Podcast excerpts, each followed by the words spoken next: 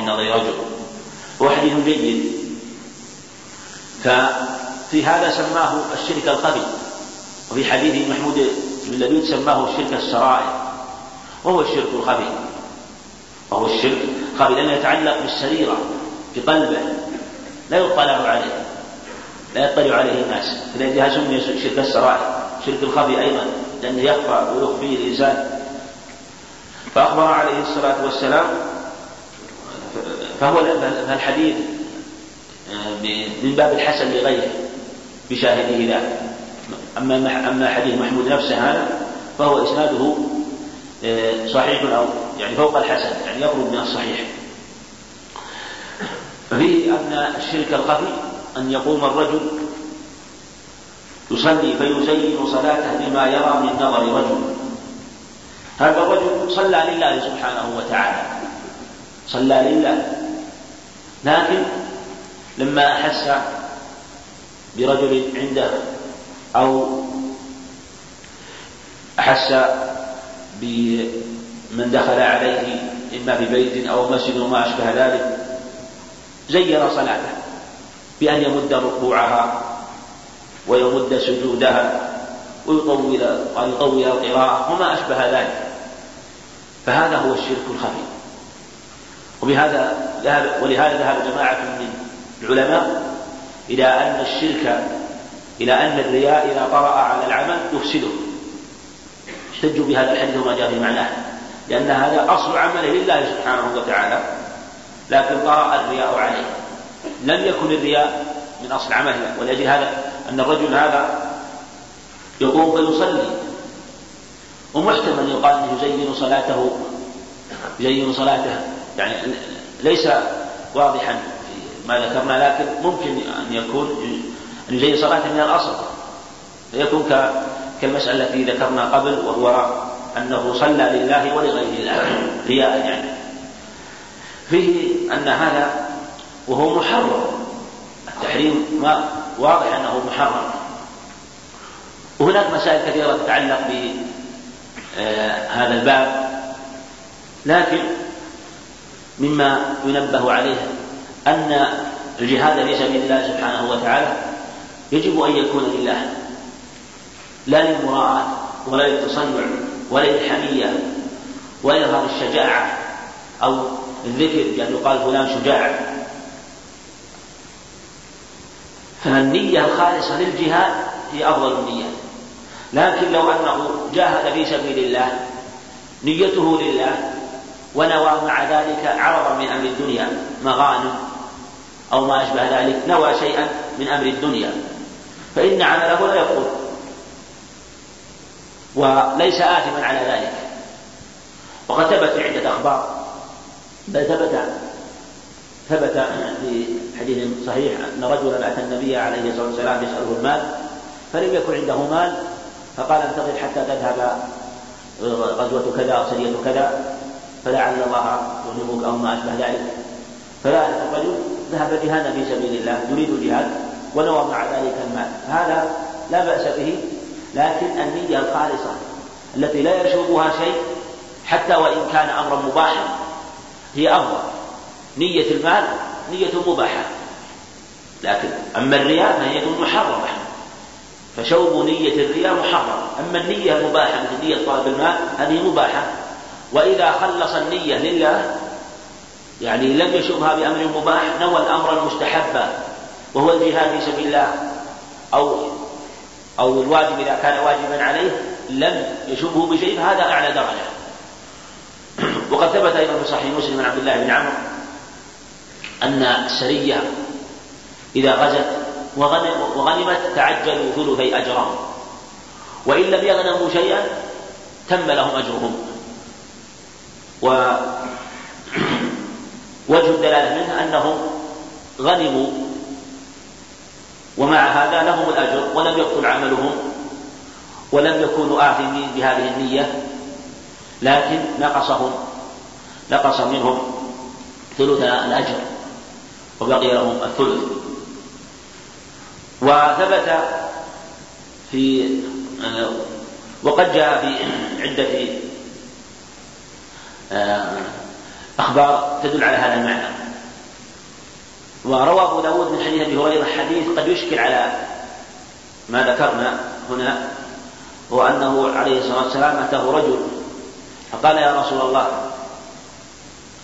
أرأيت الرجل؟ أو قال في الرجل يريد الجهاد في سبيل الله وعرضا من الدنيا. يعني يريد الجهاد يقصد الجهاد في سبيل الله. السلام ويريد عرضا من الدنيا. فقال عليه الصلاة والسلام لا أجر له فقال له القوم أعد على النبي عليه الصلاة والسلام لعلك أن ترحم أو لم يسمع أو ما أشبه فقال فأعاد عليه. فقال لا جهاد له. نعم قال يعني كلمة يعني توحي بأنه لا أجر له أو لا أجر له. ثلاث مرات. وهذا قد يفهم منه أن نية المال أو نية طلب المال في الجهاد وإن كان نيته في أصلها للجهاد خالصة لله لم يقصد مراعاة ولا سمعة. أن نية طلب المال لا يجوز. أو لأن إذا كان لا أجر له فهي نية لا تجوز. وعن هذا الحديث جوابان جواب يتعلق بالمتن وجواب يتعلق بالسند. الجواب الذي يتعلق بالمتن أن يكون قوله يريد الجهاد يعني آه، ليس المقصود أنه قصد الجهاد في سبيل الله إنما قصد الخروج للجهاد ونيته المال في الحقيقة. يعني يريد الجهاد يعني يريد الخروج لسفر الجهاد وليس قصده الجهاد في سبيل الله لكن نيته متمحضة للمال. ولا شك أنه إذا تمحضت نيته للمال ولم يقصد الجهاد أصلا فهذه من يظهر أنها نية لا تجوز. والجواب الثاني وهو أقرب لأن هذا الجواب قد يكون فيه تكلف لأن لأنه كيف يقال أنه يريد الجهاد؟ يعني أن النية متمحضة للمال ولا يريد الجهاد في سبيل الله. وكيف يشكل على الصحابة؟ لو كان هذا أراد هذه النية لما أشكل على الصحابة هذا الجواب. وهذا وإن كان ذكر بعض الشراح لكنه يظهر أنه ضعيف لأن الصحابة قالوا أعد على النبي صلى الله عليه وسلم لعلك لم تفهم فكيف يشكل على الصحابة؟ لو كان قصده نية المال ولم يقصد الجهاد في سبيل الله إنما نية للدنيا مطلقا؟ وهو يخاطب الرسول وعدوهم حاضر ومع هذا يخرج بهذه النية؟ لا شك أنه سوف محل للإنكار. هذا يعني محل الإنكار والاستغراب هو هذا السؤال ليس الجواب ليس جوابه عليه ليس جوابه عليه الصلاة والسلام. ومع هذا هم السؤال لم يستنكروه بل كأنه عندهم واضح ولا إشكال فيه وأنه يقع لكثير منهم. إنما حصل لهم إشكال من جهة الجواب كأنهم فهموا أن هناك مخالفة لما جاء أو لما دلت عليه سيرتهم والرسول أقرهم فأرادوا أن يعاوده الجواب. أو أو ظنوا أن أن في الأمر آه، تغيرا تغير أو تشديدا بالحكم ما أشبه ذلك. والذي يظهر هو الجواب الثاني الحديث لا لا لا يصح.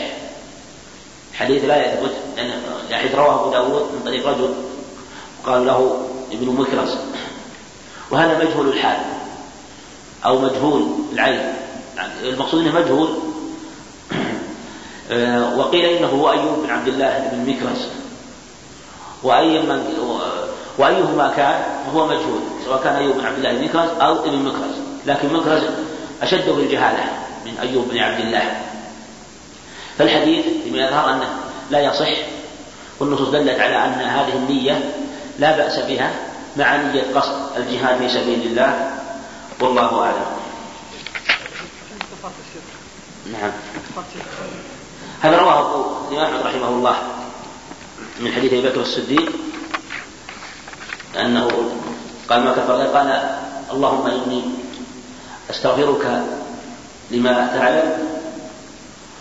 آه يعني حديث رواه الإمام أحمد رحمه الله حديث أبي الصديق. وأظن جاء من حديث أبي موسى أو من حديث أبي موسى الأشعري أو من حديثهما جميعا. نعم. ما أدري الآن. ما أذكر الآن حالها ما نعم. الرياء يتعلق بالأعمال والسمعة تتعلق بالأقوال. السمعة مثل قراءة القرآن يقرأ القرآن بصوت حسن يرائي. هذا يتعلق بالسمع. لمن سمع سمع الله. والرياء يتعلق بالأقوال بالأفعال. بالأفعال. لكن هناك رياء محمود أيضا. رياء محمود. الرياء المحمود هو المراءة التي يترتب عليها فعل حسن. مثل لو أن إنسان في أن إنسان مثلا طلب مالا أو إنسان آه، سأل مالا لمحتاج مثلا أو دعم مشروع أو جمعية أو للجهاد في سبيل الله طلبه مثلا من من أهل المسجد أو من جماعة أو من قوم مجتمعين المقصود أنهم طلب منهم مالا. فقام رجل من الناس وأخرج مالا أمام الناس وأظهره وأعلنه.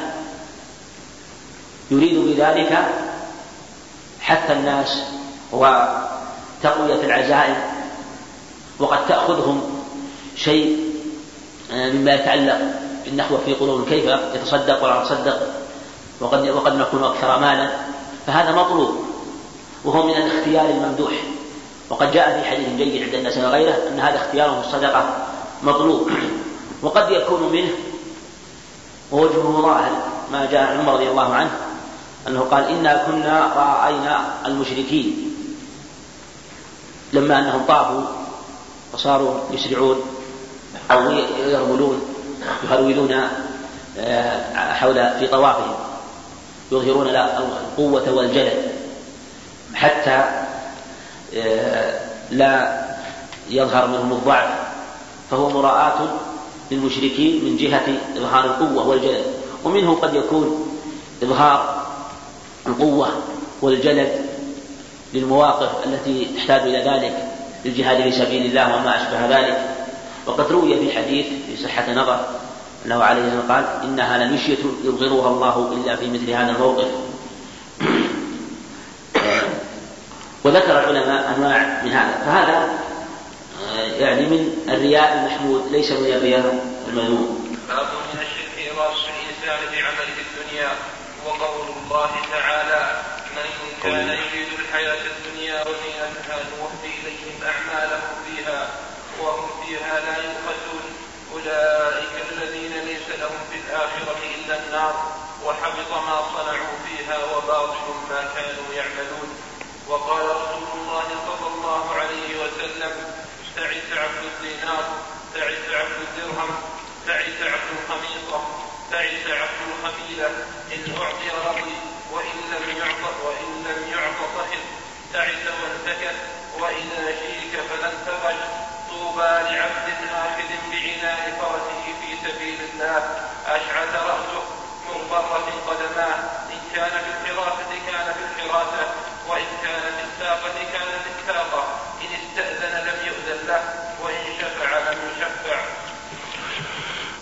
الحمد لله رب العالمين والصلاة والسلام على نبينا محمد وعلى آله وصحبه أجمعين.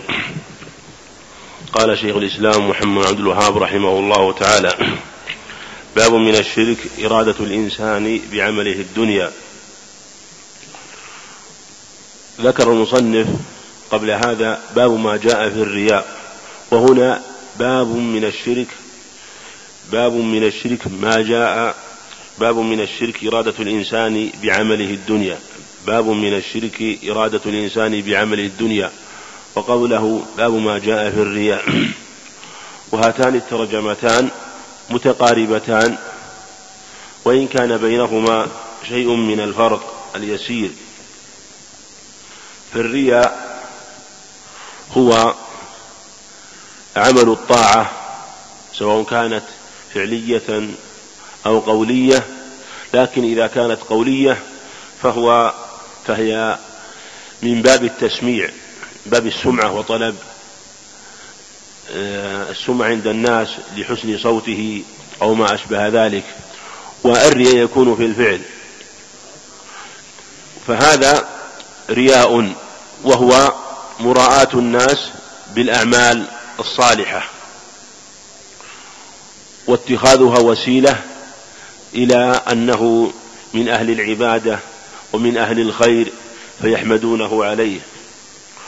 وإرادة الإنسان بعمله الدنيا كما بو المصنف باب من الشرك إرادة الإنسان بعمله الدنيا أعم من الرياء. فبينهما عموم وخصوص مطلق. فإرادة الإنسان بعمله الدنيا أعم مطلقا. وإرادة والعمل من أجل الرياء أخص مطلقا. وهذا ما يعبر عنه بالعموم والخصوص المطلق. بخلاف العموم والخصوص الوجه وهو اجتماع كل منهما في مادة وانفراد كل منهما في بمادة أخرى. أما العموم والخصوص المطلق فهو اجتماعهما في مادة وانفراد أحدهما بمادة أخرى. فمثلا الرياء قلنا إنه أخص مطلقا وإرادة الإنسان بعمله الدنيا أعم مطلقا فكل رياء هو إرادة للدنيا وليس كل إرادة للدنيا رياء. كل رياء لأنه أخص. فكل رياء هو إرادة هو إرادة للدنيا. فمن صلى مرائيا وصام مرائيا وحج مرائيا وزكى مرائيا وذكر الله مرائيا فهو وإن كان يظهر العبادة لبيان أنه من أهل العبادة وطلب الرفعة والتعظيم عند الناس والمنزلة والجاه فلا شك أن هذا من أمور الدنيا التي يطلب يطلب بها شيئا زهيدا وهو حرام في الدنيا. أما إرادة الإنسان بعمله الدنيا فهو أعم مطلقا. اعم مطلقا. لأن الإنسان قد يريد بعمله الدنيا وعمله خالص لوجه الله. أما الرياء فلا يكون إلا نية فاسدة حابطة. أما إرادة الإنسان بعمله الدنيا فقد تكون نيته خالصة لوجه الله سبحانه وتعالى لكن عمله باطل وقد يكون عمله غير باطل. وهذه مادة لها تفصيلها. ويطول تفصيل آه، أمثلتها لكن يبين شيء من الأمثلة لأجل أن يتضح المقام. مثلا من حج من حج لأجل المال من حج لأجل المال من حج لأجل المال غيره. فهذا أراد بهذا العمل الدنيا وإن كان حجه صحيحا عمن حج عنه لكن هو ليس له عند الله جزاء. إن كانت نيته متمحضة للدنيا أما إذا كانت نيته لله سبحانه وتعالى وأخذ يستعين به على الحج وأداء فرض أخيه أو كانت مختلطة فهذا فهذا أهون. أما إذا كانت خالصة فالأمر والحمد لله واضح لا إشكال فيه. مثاله أيضا من جاهد يريد الغنيمة من جاهد يريد الغنيمة. هو جاهد خالصا لوجه الله جهاده خالص لوجه الله. هذا سبق أن أشرنا إليه في بحث مضى وفي كتاب التوحيد أيضا. في كتاب التوحيد. وأشرنا إلى شيء من هذا.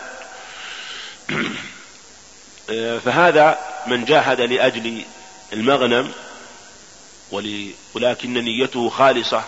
لكن أراد طلب شيء من المال ليستعين به على حاجاته وأموره في النفقة على نفسه وعلى أولاده.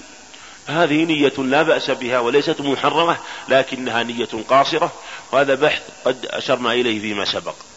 هذه النية فيها نية للدنيا وهي فيها نية للدنيا وعمله هذا غير باطل. لو كان باطلا لو كان باطلا لم يؤجر ولم يثب وكان آثما. أيضا الكفار اليهود والنصارى. كثير منهم يعملون يقصدون الإخلاص مخلصون لكنها عاملة ناصبة. عملها باطل فهو عمل خالص لوجه الله خالص بمعنى أنه قصد وجه الله أو قصد بعبادته هذه التعبد. قصد بعبادته هذه التعبد لا رياء ولا تصنعا لكنه عمل باطل. كثير منهم قد يعمل بهذه النية. فهذه فهذا آه، العمل آه، نقول إنه ليس باطل. بخلاف الرياء بخلاف الرياء فإنه لا يكون إلا حابطا في الدنيا وليس له أجر عند الله يوم القيامة. في هذا العمل الذي راى فيه. هذا هو الفرق بينهما. وقلنا أيضا إن إن إرادة الدنيا قد تكون قد تكون أمرا محرما وقد تكون أمرا مباحا. مثلا من تعلم العلم تعلم العلم الشرعي لأجل وظيفة ولأجل منصب. ونيته متمحضة لهذه الوظيفة لطلب المال. فهذا طلب بهذا العلم الشرعي الذي رفع الله مقامه ورفع مقامه النبي الكريم عليه الصلاة والسلام طلب به شيئا زهيدا وشيئا لا قيمة له. فهذا فهذه نية باطلة ونية فاسدة ولا يجوز له ذلك. إذا كانت نيته متمحضة لأجل الدنيا. أما إذا كانت نيته لأجل طلب العلم ويستعين بما يعطى على أموره وحوائجه فهذه لا بأس بها. فالله سبحانه وتعالى فرض لأهل الحقوق حقوقهم في في الزكوات وفي الفي و فهذه أمور فرضها الله سبحانه وتعالى. وقد ينوي الإنسان أخذها وطلبها مثلا عن طريق إمامة مثلا مسجد بما يكون عليه مثلا من الأوقاف وما أشبه ذلك. فلا بأس إذا استعان بها على طاعة الله سبحانه وتعالى. إذا جعلها معينة له على طاعة الله وليست نية متمحضة لأجل الدنيا. فهذا عمل للدنيا مثلا. من تعلم العلم أو